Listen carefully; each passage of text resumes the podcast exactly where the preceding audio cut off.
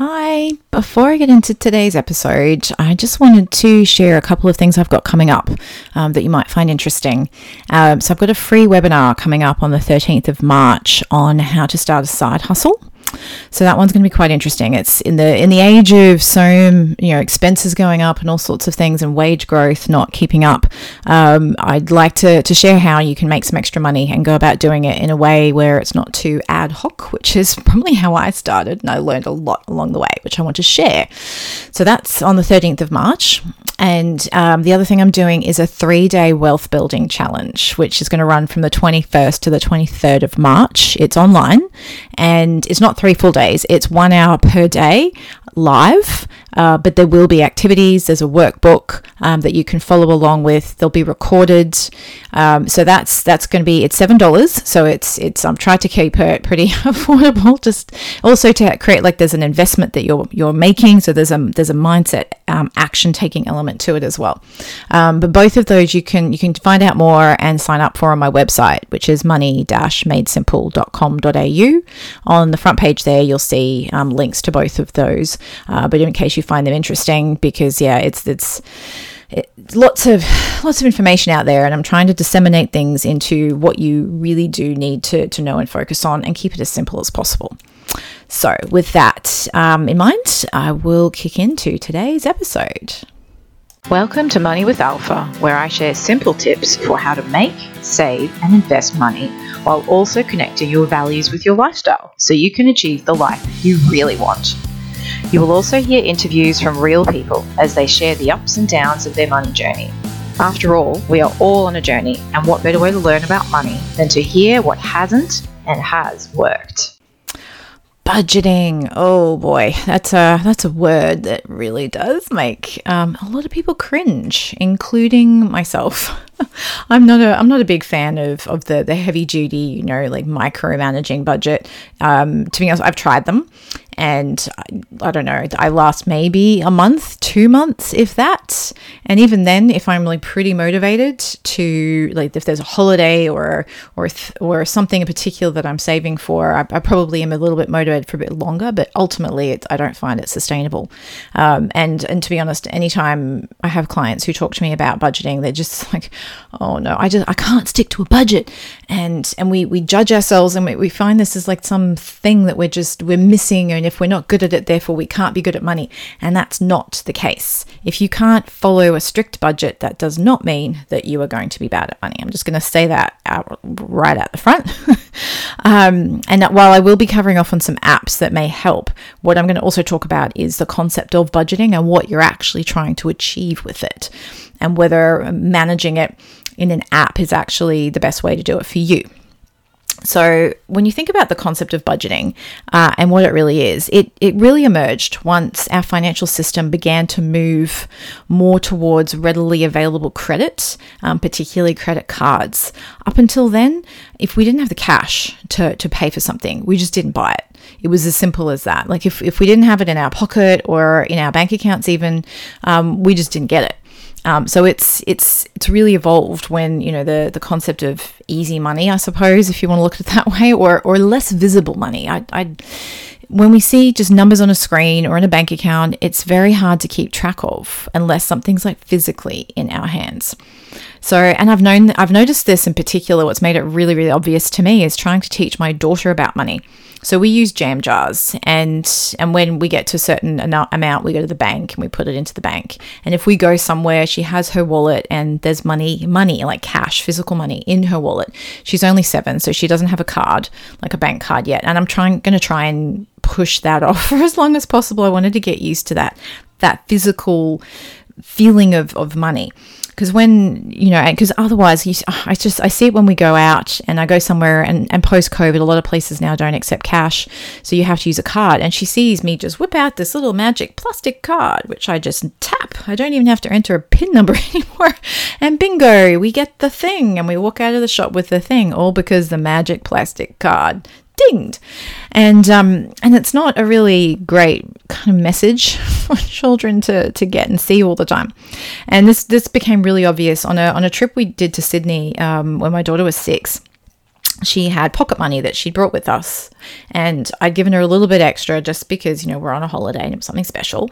Um, and i said to her at the, at the start i was like this holiday i will buy you your food but that includes like actual meals not not endless supplies of lollies. Food um, drink and maybe an ice cream once a day. And that's that was it.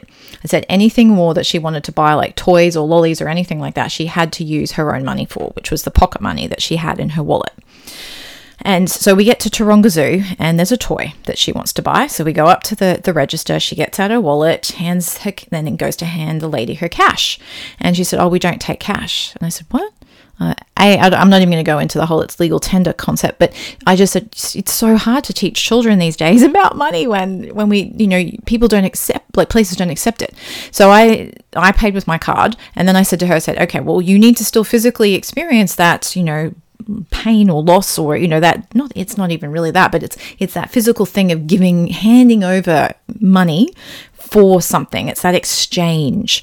So and you see that you know the money that you have is depleting. So i said you at least give me the cash and i will use my card to pay for it. And that cash will go towards that will pay for that when i get my credit card bill which is down the track. So that whole concept of the now, the future, past, all of that are still concepts that, you know, a child that age is still learning. So understanding that at some point in the future you're going to get a bill and yes, you do still actually have to use money to pay for it is still a somewhat foreign intangible concept.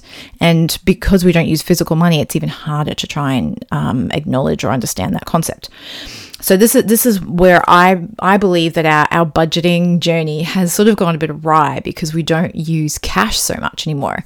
I remember stories that my mum used to say, we used to tell like, you know, you you get your paycheck on a Friday and that was, you know, you, you had your envelopes. Like you had this envelope was for, you know, the groceries for the next two weeks because that was how long the income had to last. And this was for, you know, maybe, you know, special treats and takeout or or an ice cream. And then this was for for this and this was to pay for those bills and and that that was how budgeting happened. It was with physical money that went into envelopes, um, and that's and that made it a lot easier. Now you can't. I mean, you could still try and do that if you wanted to, but it's just also not overly practical either. So that's um that's where I think it's kind of all gone a little bit difficult. And then there's budgeting apps have come out as a result of the like the acknowledgement that it's really hard to manage your money when it's all just numbers on a screen and pieces of plastic or watches. I see people I'm I'm not very like techno advanced when it comes to stuff like that, but I see people like tapping their watches even. I'm like, oh my gosh, soon we'll be like tapping a ring or something. I don't know, um, because the technology is always progressing. Um, but it's it's very hard to then track when when it's just you know some numbers on a screen that we don't even really look at every day either, and you then don't even often get receipts. Um, a lot of places now are going paperless, so in addition to cashless, it's paperless. So it's an all less society, um, where and I was like, I, I can't keep track of it if it's just this text message I get on my phone, which I was like, I can't, because I'm, I'm one of these like old school types who I have a stack of receipts. And at the end of the month, I go through and I, I check through my credit card to make sure that, you know, I'm not getting charged for stuff that I, I don't, I shouldn't be getting charged for. And it also kind of rings home sometimes. I was just like, oh, wow, I did buy that, didn't I? Hmm. Didn't really need that, but yeah, because we all impulse buy, let's face it so it's it just kind of makes it a little bit more conscious or obvious when you've got to review it again at the end of every month. So that's that's where you know I think the budgeting app concept is actually really good, but it also depends what you want to do with it and how you manage your money, um, because you know if you have we all have a pretty fast paced life and we can't all hang on to our receipts and we can't all like keep like spreadsheets or like lists together and it just it just makes it really tricky. So again that then always leads to the question well what's the best app to help me stay on track or on budget? And and then we're like well what does a budget mean to you? Because like i said I, I don't think that detailed line by line level of budgeting is actually hugely useful. You do have to categorize it. And the apps attempt to but i'll go through a few specific ones um, shortly which do it better than some do it better than others. So the other thing too to, to acknowledge is you and how you operate in terms of the level of detail you want to go to. Now, I'm a relatively detailed person with some things, but in other things, I just I, I want the big picture, or I want both. I want to be able to have the big picture, and this is when understanding your values becomes really important. Like one of my core values is discernment, so the ability to choose, and in order to choose, you have to have all the information. So I'm like, so when people ask me, oh, what, how much information do you want? I was like, just give it all to me. I will then decide what I will choose, what I need to like really, really know. But that's that's how I work. But you might be quite different. You know, there you know there's there's so many different options. Like, do you have um, and even with the spending side of things, you think about do you dislike cooking and prefer to eat out? That might be how you budget your meal. So then you need to factor in the eating out instead of buying groceries. Don't do both because then you're doubling up, but just try and figure out just a little bit of forethought and planning and understanding of how you operate. Do you have a large family and you need to buy more in bulk? Um, is your household largely vegetarian? Um, so you need a lot more fruit and veg, or are you like big money? Uh, sorry, money. Um, um, meat eaters. So you need to factor in money for um, meat, which at the moment obviously is going getting a bit higher. So you just have to try and look at ways you can maybe buy in bulk or join co-ops or those sorts of things. So there's lots of different scenarios that may actually impact how that you can budget. And then the level of detail, like I said, you want to go to. So you, you've got to kind of understand yourself a little bit more um, to, to sort of before you can like launch into any kind of budgeting, really, whether it's an app or any other way. Um, I prefer buckets. So my brain works a lot better with this sort of thing to understand what the buckets are. Um, so, for instance, especially with saving. So I, I view spending and saving very quite closely linked because I need to be able to manage the money that's coming in. So I'm either either going to use the money coming in to save for something or to save for um, a rainy day or a, like a new car or whatever it happens to be, um, or to spend it on groceries or um, presents or eating out or transport or again whatever it happens to be. So I, I kind of view them. So that's where the bucket kind of concept is basically. And this is why I, I talk about it. And if you've heard me talk about this yet, but the money pie. So you, the the whole circle is is your your available income and then how you slice it up. And the slices will depend on whether you want to save the money or spend the money. And the spending either goes to expenses or to debt.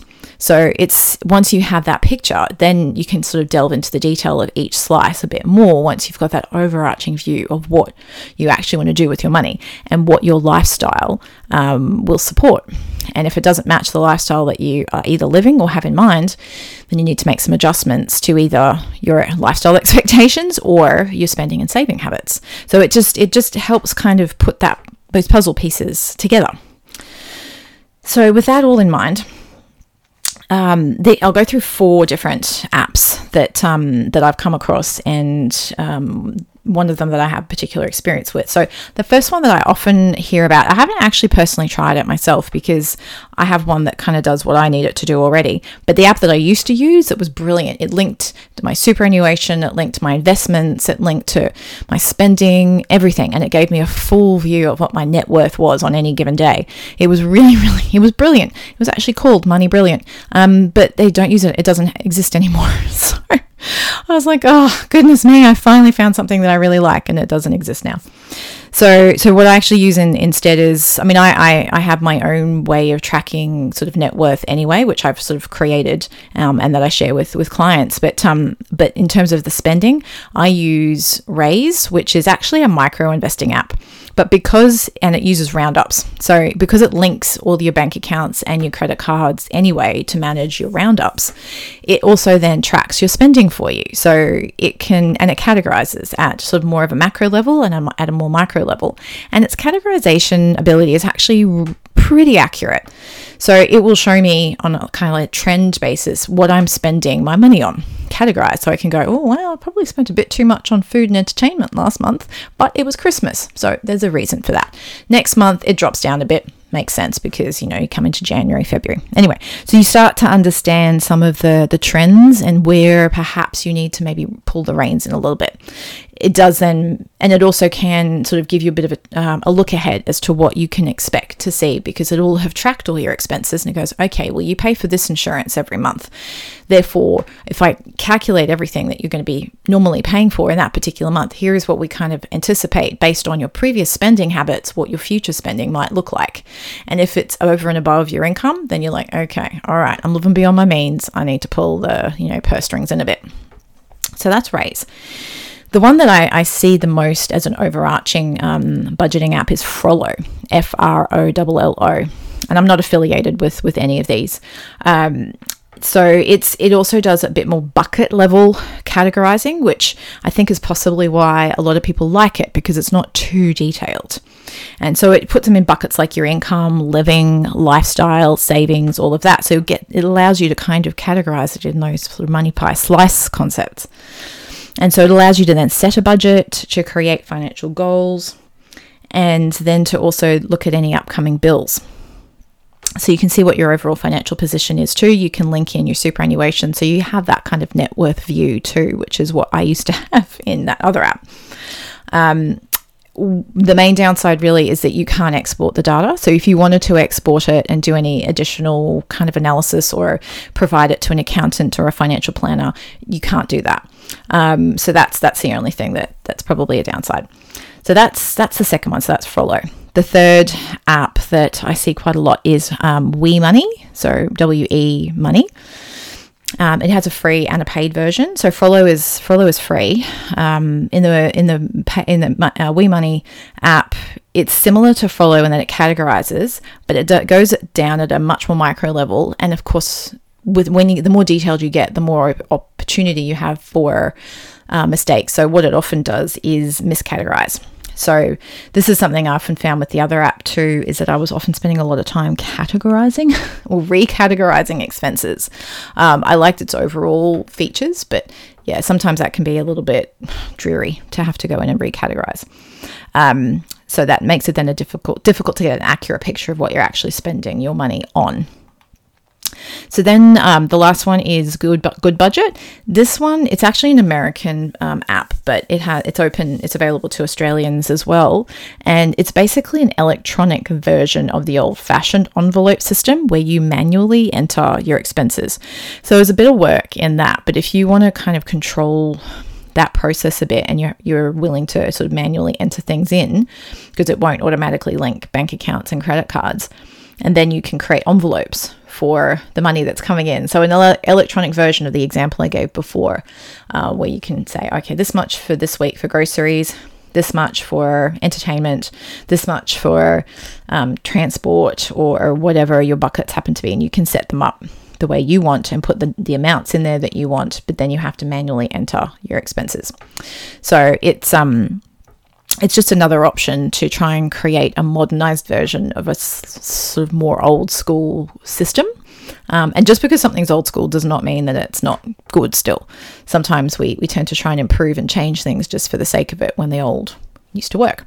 So I'll just quickly run through those again. So the first one I mentioned was Raiz, then Frollo. On Raiz is R A I Z. Frollo, WeMoney, and GoodBudget. So they're four that would be worth having a look at to see, um, and you can even try them out for free to see how they go, um, and just to, to see if that helps you with your budgeting.